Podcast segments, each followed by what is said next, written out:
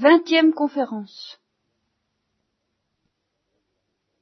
Toujours dans la ligne de réflexion sur l'homme, je voudrais vous parler un peu aujourd'hui de science morale. C'est un problème aussi important que les problèmes métaphysiques. C'est un problème qui oblige à faire autant de métaphysique que le problème de l'existence de Dieu, mais qui a des conséquences pratiques beaucoup plus évidentes et beaucoup plus immédiates. Alors voilà comment ça se pose pour la plupart, là encore, disons des gars des filles de votre génération. Ça se posait déjà un peu comme ça pour moi, mais c'était tout de même moins brûlant. On vous apprend dans votre enfance qu'il faut se tenir convenablement à table, ou des choses du genre, qu'il faut pas mentir, enfin il y a ce qu'il faut faire, qui s'appelle le bien, puis il y a ce qu'il faut pas faire, ce qui s'appelle le mal. Selon votre tempérament, vous acceptez plus ou moins volontiers ces affaires-là, mais vous pouvez vous dire, oh, bah oui, il faut se conformer aux exigences, plus ou moins, aux exigences de la société dans laquelle on vit, quoi.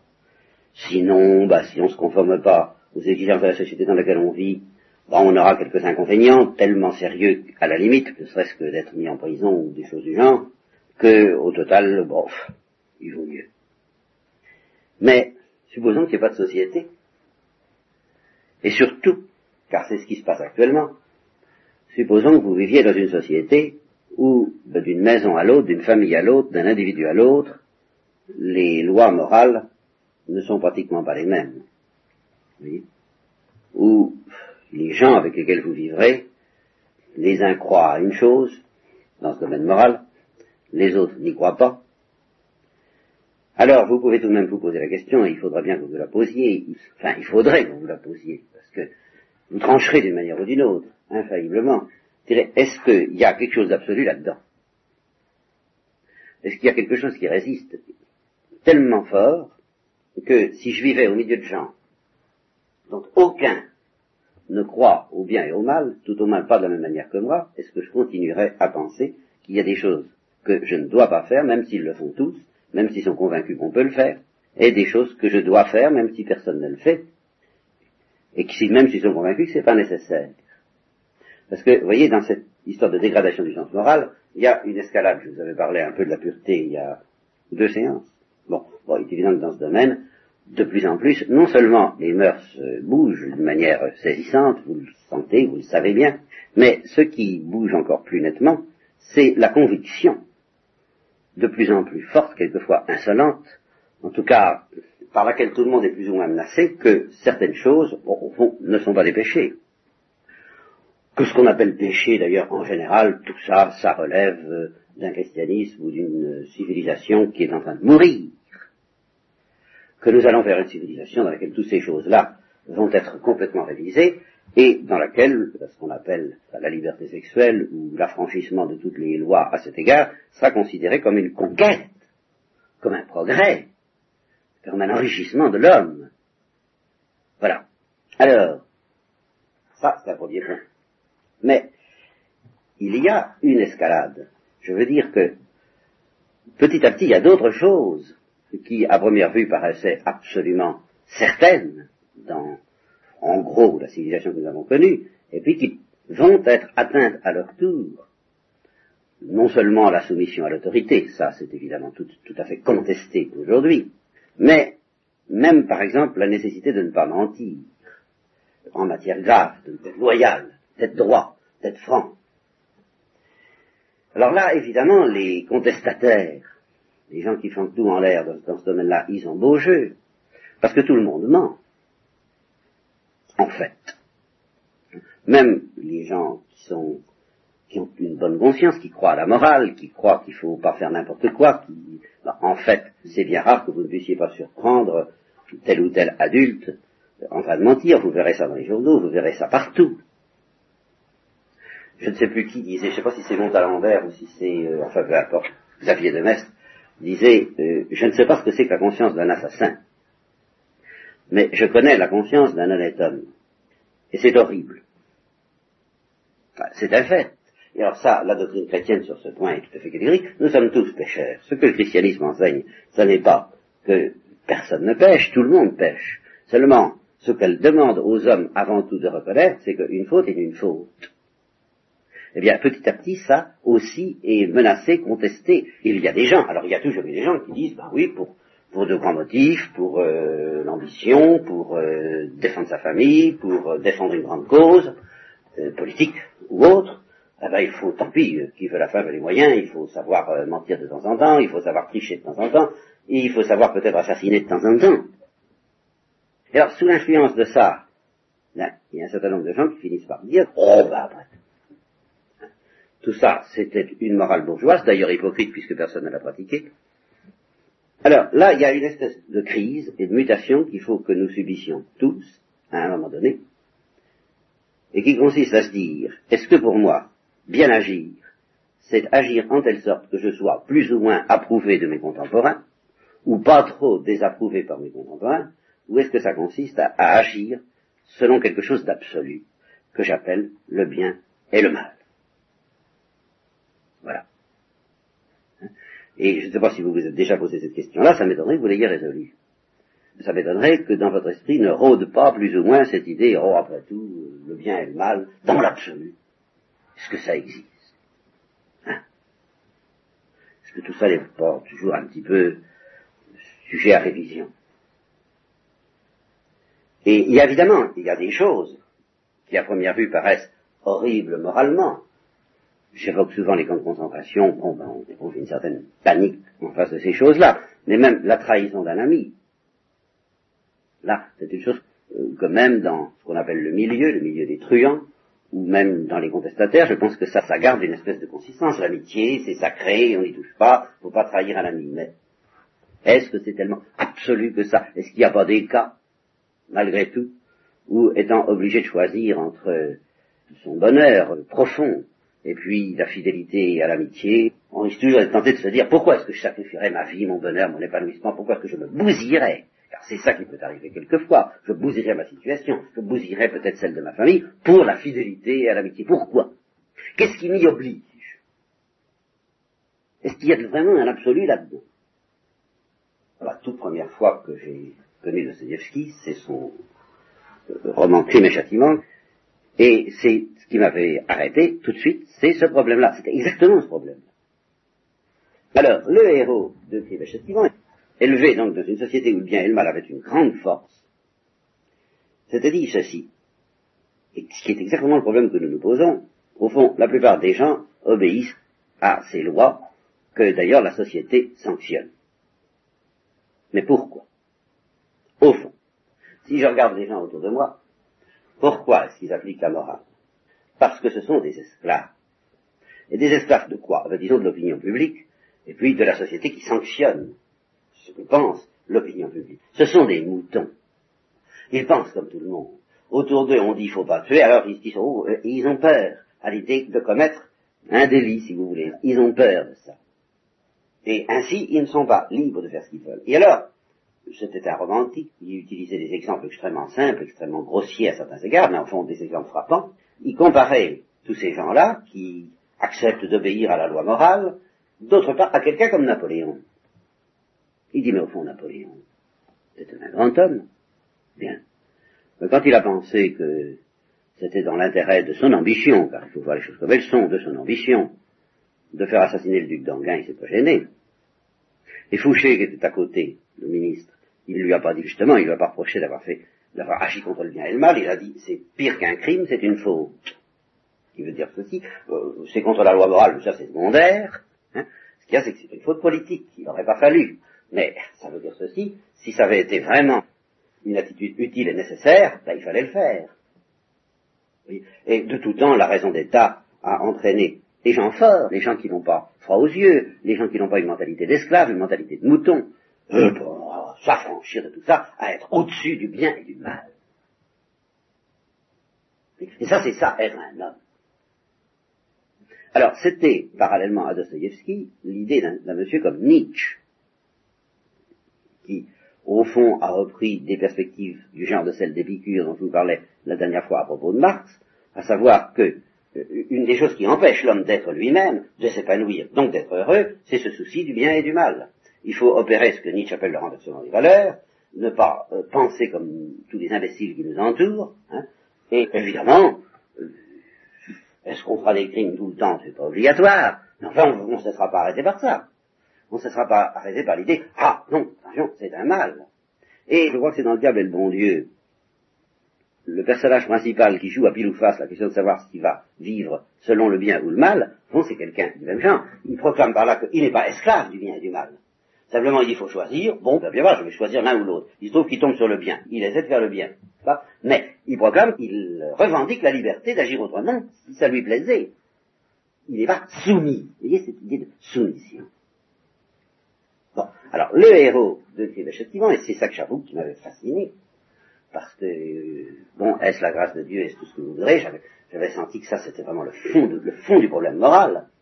Le héros de crime et châtiment se dit, mais est-ce que je suis un esclave, est-ce que je suis un mouton, ou est-ce que je suis un grand homme? Si je suis un grand homme, je dois être capable de m'affranchir des lois morales. Donc, je dois être capable, par exemple, de commettre un assassinat. Si je ne suis pas capable de commettre un assassinat, c'est que je suis un esclave. Donc il faut que je me démontre à moi-même que je suis libre de la loi morale, que je suis au-dessus de la loi morale, et comme c'est le caractère de tous les personnages de Dostoevsky, vous comprenez, il y a beaucoup de gens que vous rencontrerez parmi vos amis qui diront ça, comme ça, ça les engagera à rien. Mais les héros de Dostoevsky, eux, ils vont jusqu'au bout. Ils payent le prix de leurs idées. Il ne suffit pas de dire je suis au-dessus de la loi morale, il faut que je me le prouve. Et comment est-ce que je vais me le prouver? J'ai qu'un moyen, c'est d'assassiner. Assassiner pourquoi? Ben Pour me montrer que je suis au-dessus de la loi morale. Un moins, c'est tout. Je ne dois pas avoir d'autre but. Et alors, je devrais connaître, au terme de mon assassinat, la libération, la liberté intérieure. Voilà. Qui cherche. La liberté intérieure de celui qui s'est définitivement affranchi de tout ça, quoi. Hein, de l'esclavage, de la foule. Et alors, c'est ça qui fait le, caractère passionnant du roman, il passe à l'expérience. Il fait l'expérience. Il assassine. Et toute l'histoire du roman consiste à nous montrer que, indépendamment de la pression sociale, car les choses se sont arrangées de telle sorte que, au fond, au point de vue policier, le juge d'instruction qui mène l'enquête ou le commissaire qui mène l'enquête est très vite convaincu que c'est lui, mais en même temps, il s'aperçoit, le commissaire, qu'il n'y a aucun moyen de le coincer parce qu'il a eu une chance du tonnerre. Alors, il n'y a pas de preuve contre lui. On ne peut pas trouver des preuves contre lui. Le commissaire se rend très bien compte de ça, mais en même temps, comme il est intelligent, le commissaire soupçonne que c'est un crime métaphysique. Vous voyez ce que je veux dire, un crime métaphysique?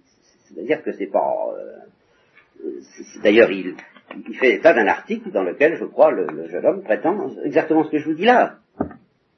Alors il se dit, ça, je vois d'où ça vient. Alors comme le commissaire est doublement intelligent, il se dit, il a tenté l'expérience, cette expérience va l'écraser. Il n'y a qu'à attendre. Eh bien, effectivement, au lieu de connaître une libération intérieure, il s'aperçoit qu'il s'est mis en prison lui-même. Et alors, là, non pas à cause de la société.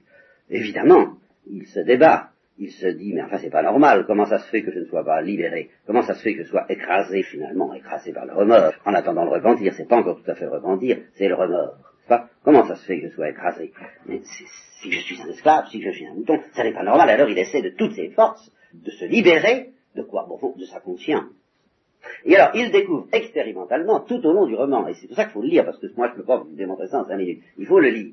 Mais il s'aperçoit à l'usage, si j'ose dire, vous voyez, il s'aperçoit à l'usage qu'il a une conscience. C'est-à-dire ceci, dont un philosophe moderne, mais très peu connu, malheureusement trop peu connu, qui s'appelle Max Scheller, que je recommande aussi aux amateurs de philosophie parmi vous, un phénoménologue, il dit, il y a au fond de nous-mêmes, au plus profond de nous-mêmes, tous, une sorte de juge infini, qui est terriblement plus exigeant et redoutable que tous les juges extérieurs, que tous ceux qui nous jugent du dehors. C'est ça l'illusion de ce phénomène. Il s'imagine que la conscience morale lui vient du dehors. Et c'est tout le problème sur lequel il faut que vous réfléchissiez. Est-ce que la conscience morale vous vient du dehors, de la société, de vos parents, de l'éducation reçue, de l'entourage qui vous dit, bah voilà, c'est comme ça, où est-ce que ça vient Du dedans, de ce que Max Scheller appelle une sorte de juge infini qui est beaucoup plus terrible que tous les gens du dehors et qui, alors, montre au héros de crime et châtiment qu'il s'est tué lui-même. Je parlais du père Cardonnel il y a deux jours un dominicain contestataire, je n'entrerai pas dans l'histoire du père Cardonnel, mais comme toujours, quand on dit des choses un peu erronées, il y a beaucoup de vérité dans ce qu'il dit et il prend l'exemple de quelqu'un qui assiste, en somme, à la scène de l'homme qui descend de Jérusalem à Jéricho et qui se fait mettre à mal par des brigands. Et le Samaritain, il assiste à la bagarre. Hein. il assiste à la bagarre, il voit des brigands qui sont en train de passer à tabac un pauvre type, je suppose. Alors, il dit, première réaction, si j'y vais, qu'est-ce qui va m'arriver? Évidemment. Mais deuxième réaction, la réaction qui est un peu au-dessus des tripes, comme il dit, des entrailles, si j'y vais pas, qu'est-ce qui va lui arriver à lui? Celui qui traîne. Et enfin, troisième réaction, et c'est celle-là qui nous situe au niveau de Crime et Châtiment et du problème que je soulève là, si je n'y vais pas, qu'est-ce qui va m'arriver à moi? Quel homme suis-je si je n'y vais pas? Je vais mettre sur ma confiance, sur mon âme, un poids, une chape de plomb, qui est la confiance bah, d'être un salaud, dans le cas, ou un criminel dans le cas de et Châtiment, ou un menteur, ou un lâche, ou tout ce que vous voudrez. Or ça, ça pèse sur nous comme une prison. Et la loi morale loin d'être une prison, c'est précisément ce qui nous en libère. Alors ça, ça se démontre pas. Faites attention. Je vous ai dit que les grands principes ne se démontraient pas, qu'il faut apprendre à les voir. S'il y a une chose qui ne se démontre pas, c'est la loi morale. Je parle de la grande loi morale. Je ne parle pas de telle ou telle petite loi morale dont vous pouvez vous dire, oh, après tout, dans certains cas, est-ce qu'on ne peut pas? Non, mais simplement ceci. Est-ce que je suis libre de faire n'importe quoi? Est-ce qu'il y a des choses qui, si je les fais, vont me détruire, spirituellement? Faire de moi un malheureux, un triste, au fond un désespéré. Ou des choses qui, si je ne les fais pas, vont faire de moi, sinon à proprement parler un désespéré, mais au moins en effet un triste. D'une certaine manière, dans un registre beaucoup plus mineur, beaucoup moins vigoureux que Dostoevsky, vous trouverez quelque chose d'un tout petit peu analogue dans un roman déjà dépassé, parce que les choses vont tellement vite aujourd'hui, de François Sagan, le premier qui l'a rendu célèbre, qui s'appelle Bonjour Tristesse. Il y a un peu de ça. La figure des réalités spirituelles, avec ses exigences, qui sont fatigantes, qui sont embêtantes, qui sont tourmentantes quelquefois, eh bien, la figure des exigences spirituelles est incarnée, je crois, dans ce roman, par un personnage, j'appellerai un personnage de grand vent, qui apparaît dans la vie d'une jeune fille qui mène une vie banale, pâle, médiocre, bourgeoise et sans moralité à la fois, ce qui est très fréquent aujourd'hui. Alors elle sent passer autre chose. Et ça lui fait envie. Exactement comme au jeune homme riche. Ça lui fait envie. Ah oui, ça serait bien. Ce serait bien de suivre cette amie, cette compagne, de la suivre, de partager, de communier à, l'intensité de vie qu'elle connaît, précisément parce que les gens qui ont le sens moral, au sens profond du mot, à la manière de Socrate et de Platon, ont une vie plus intense, beaucoup plus intense, parce que justement, pour eux, les choses ont du relief. Il y a des choses horribles, mais il y a des choses belles. Elles sont belles. Justement, le fait qu'il y ait des choses horribles proclame que l'amitié est une chose, par exemple, tellement belle que c'est une horreur de la trahir. Et celui qui en arrive à se dire, oh, est-ce que c'est une telle horreur de trahir l'amitié, celui-là ne peut plus goûter la joie et la splendeur de l'amitié, parce que c'est qu'il comprend plus. Et tout à l'avenant. Le respect de la vie humaine, ben, ça suppose qu'on sache ce que c'est que la splendeur de la vie humaine. C'est parce qu'on voit une espèce absolue dans la splendeur de la vie humaine qu'on se dit, j'ai pas le droit de toucher à ça, j'ai pas le droit de toucher à la vie d'un innocent, même s'il n'a pas encore ouvert les yeux, comme pour le cas de l'avortement éventuel.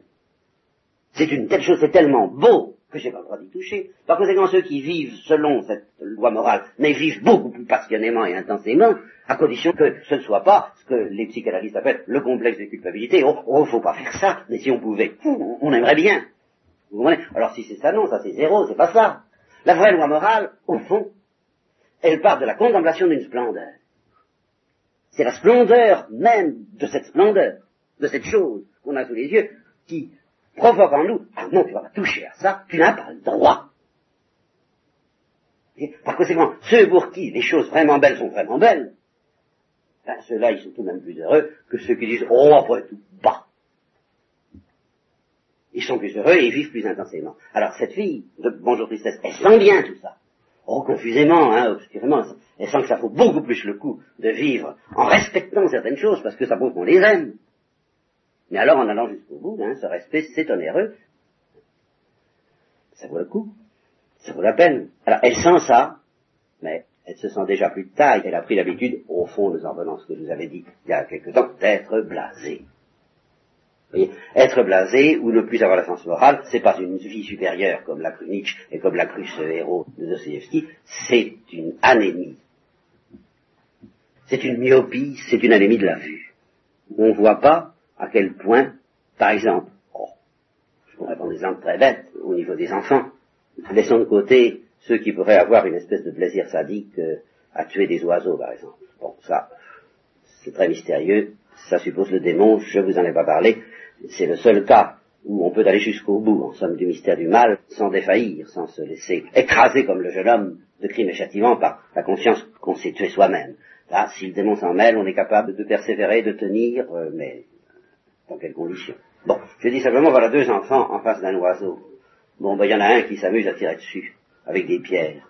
Ben, peut-être qu'il est plus ou moins animé par le démon, ça je ne dis pas. Mais surtout, il n'a pas compris la beauté d'un oiseau. Il est aveugle. J'espère pour lui, parce que là, c'est beaucoup plus grave. Mais la plupart du temps, quand on fait des choses comme ça, c'est qu'on n'est pas émerveillé. C'est qu'on ne sait pas ce que c'est, que ce à quoi on va toucher, ce qu'on va détruire, on l'a pas compris. Alors on est bête, alors moi j'avais ça les pauvres quoi, qui, savent pas ce que c'est que la vie. De même, celui qui trahit une amitié, c'est quelqu'un qui n'a pas compris la splendeur de l'amitié. C'est une chose à laquelle il ne faut pas toucher comme ça, et tout à l'avenant. Alors, ben, cette pauvre fille de Bonjour Tristesse, elle sent que elle n'a plus le tonus qu'il faudrait avoir pour croire au bien et au mal et pour vivre l'aventure spirituelle. Elle ne l'a plus, alors elle laisse partir cette intensité supérieure de vie avec toutes ses exigences, et alors elle dit au revoir la joie ou bonjour tristesse, ce qui revient à peu près au même. Et alors lui, le jeune homme de Crime c'est pas seulement bonjour tristesse, c'est bonjour désespoir. Il s'aperçoit qu'une chape de plomb, la nuit, est tombée sur son âme. Bon, c'est ça. Parce que justement, en plan cette femme, il a proclamé, sans en douter, que la vie et la mort se valaient. Donc il a cessé, il a voulu, il a essayé de cesser de chanter la louange de la vie, de s'émerveiller devant la vie, de se mettre à genoux devant la vie. Il a essayé. Et comme il y a au fond de son cœur quelque chose qui a envie d'aimer la vie, donc de la respecter, alors que quelque chose souffre, mort et passion, parce qu'il a été tué par lui-même, qu'est-ce qui va m'arriver à moi? Et alors tout le long du roman, c'est la progression de ce sentiment que c'est pas possible de vivre comme ça, qu'il ne peut plus vivre comme ça, aidé par la rencontre d'un personnage. Alors là, si je me mettais à vous en parler, ce serait beaucoup trop compliqué, ça me sortirait du catéchisme, mais c'est très profond au point de vue chrétien, c'est beaucoup plus complexe et, merveilleux que ce que je vous dis là. Enfin, aidé donc par la rencontre d'un personnage qui est une prostituée, mais une prostituée, elle, qui a fait les choses exactement euh, à l'envers de ce jeune homme, c'est-à-dire que elle a fait ça par un amour qui s'aveugle, peut-être qui s'égare pour son père, mais enfin, elle a fait ça dans une sorte de désespoir, et elle s'est mise, elle aussi, hors la loi, hors la loi morale, mais pour des raisons différentes, mais elle, elle en a conscience, c'est ça la grande différence. C'est qu'elle a été presque acculée par son amour pour son père à se mettre hors la loi morale, mais elle proclame la loi morale. C'est toute la différence avec lui. Alors que lui, qui pouvait très bien rester dans la loi morale, il a voulu tuer la loi morale. Et alors elle, elle est consciente qu'il a commis un crime bien plus grave qu'elle, et elle le lui dit. Et c'est avec elle qu'il discute. Et c'est elle qui essaie de convaincre. Justement, il essaie de lui dire, de mon bord. Elle lui dit non. Tu as tué ton âme. Et petit à petit, ben, elle arrive à le convaincre, et il s'aperçoit qu'il n'a qu'un moyen, c'est de se convertir à la russe, ce qui suppose euh, l'accusation publique de son péché, c'est une autre histoire. De toute façon, il y a une intuition chrétienne qui reste profonde là-dedans, c'est qu'il faut demander pardon. il faut demander pardon, et, et de manière très solennelle, même si elle est secrète, elle doit être solennelle, c'est ça au fond de sacrement de pénitence, quand on a fait vraiment des fautes graves. Peu importe, je vois pas là-dedans pour le moment. Mais je trouve que ce roman est magnifique, et moi il m'a convaincu. Vous voyez, en ce temps-là, où je pouvais me poser la question de savoir, bah oui, qu'est-ce que vaut la loi morale, où j'étais pas sûr, comme je vous l'ai dit, de l'existence de Dieu, ni de l'immortalité de l'âme, eh bien, ce roman m'a convaincu, on ne peut pas, c'est pas la bonne voie. J'ai compris du dedans que c'était vrai. Voilà. Je ne vais pas vous dire autre chose, que c'était vrai. Et que la vérité, c'est d'une part de respecter la loi morale si on peut, et si on ne peut pas, eh bien de s'humilier, de se repentir, et, ce que la, tradition chrétienne appelle faire pénitence. Dostoïevski, à ce sujet-là, euh, vraiment un immense chrétien, un très très grand chrétien de la grande tradition orthodoxe dont nous avons beaucoup à retenir. Il dit ceci au moment où, parce que les idées occidentales arrivaient en Russie au moment où il écrivait, et on commençait à dire que, justement, il fallait acquitter tous les soi-disant criminels, tous les soi-disant coupables, ça ne date pas d'aujourd'hui, cette histoire-là. C'était exprimé avec beaucoup plus de virulence en ce temps-là. Maintenant, on le subit, on le vit, on, ne dit pas les criminels ne sont pas coupables, on dit ce qui est beaucoup plus grave, oh, sont-ils coupables? C'est beaucoup plus grave, vous savez. Parce que dire les criminels ne sont pas coupables, c'est avoir encore une pensée. Une pensée fausse, mais encore une pensée. Tandis que, oh, sont-ils coupables? C'est ne plus avoir de pensée du tout, petit à petit. Alors, justement, on disait, les criminels ne sont pas coupables, ils sont le produit du milieu, c'est le milieu qui les entraîne, ils sont conditionnés, il faut les acquitter.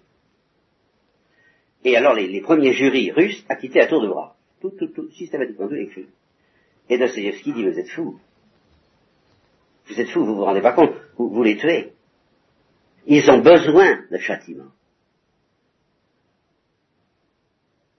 extraordinaire du peuple russe. Alors évidemment, il peut y avoir des châtiments injustes, iniques et tout ce que vous voudrez, mais un vrai coupable, s'il a encore un certain sens de ce que je vous dis ce matin, il a effectivement, il a besoin d'un châtiment.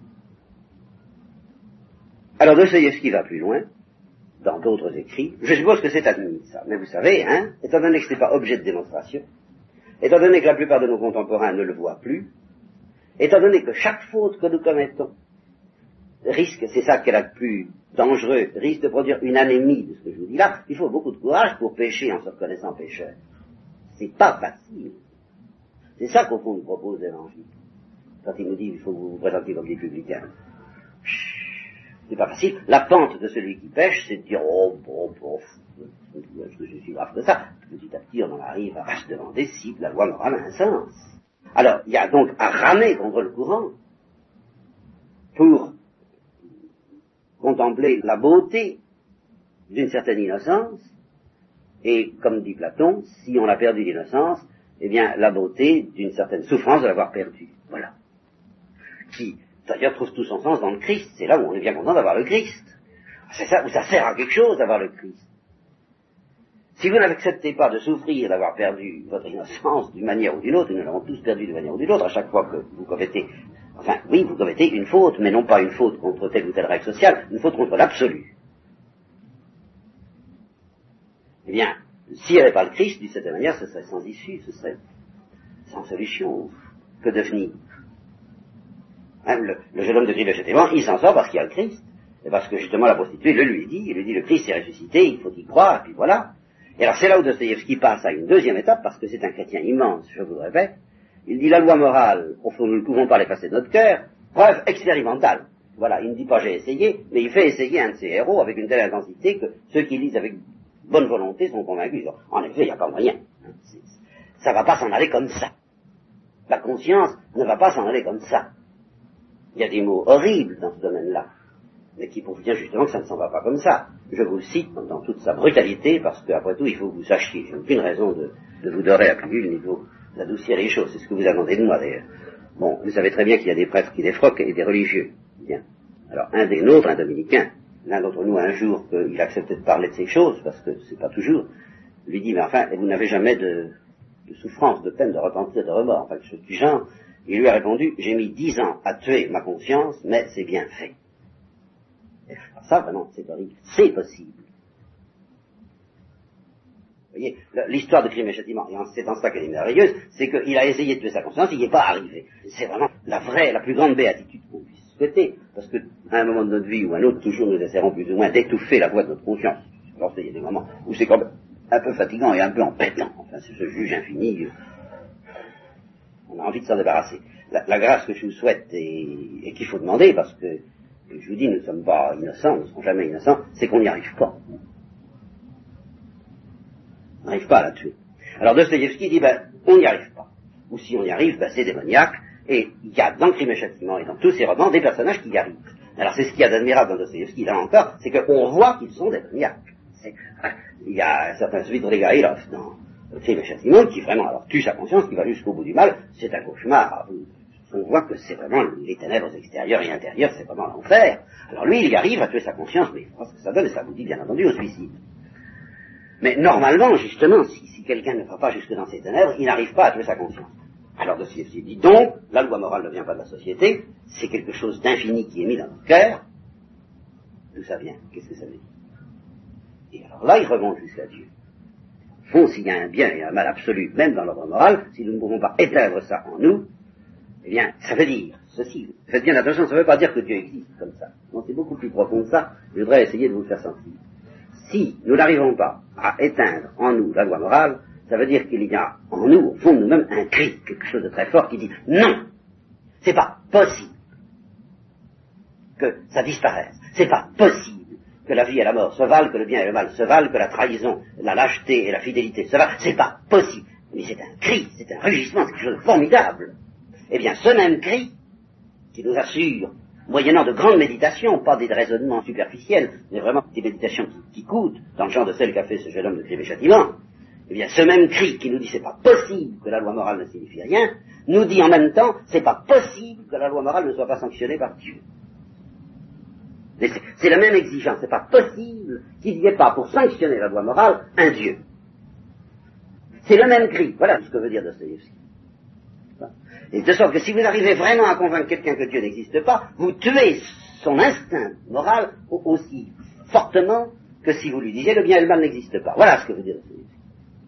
Et le résultat, il le dit dans un article très net, c'est le suicide. Il n'y a plus qu'à se suicider à ce moment-là. Si Dieu n'existe pas, d'une part, tout est permis, et d'autre part, ça vaut pas le coup de vivre. Ça vaut pas le coup de vivre parce que le bien et le mal n'existent pas, et par conséquent, toute cette intensité de vie n'a plus de raison d'être, c'est une lubie, c'est une illusion, c'est une duperie. Voilà, c'est une duperie. Alors, si ce que j'ai de plus précieux dans mon cœur, c'est une duperie, il n'y a plus qu'à se Voilà.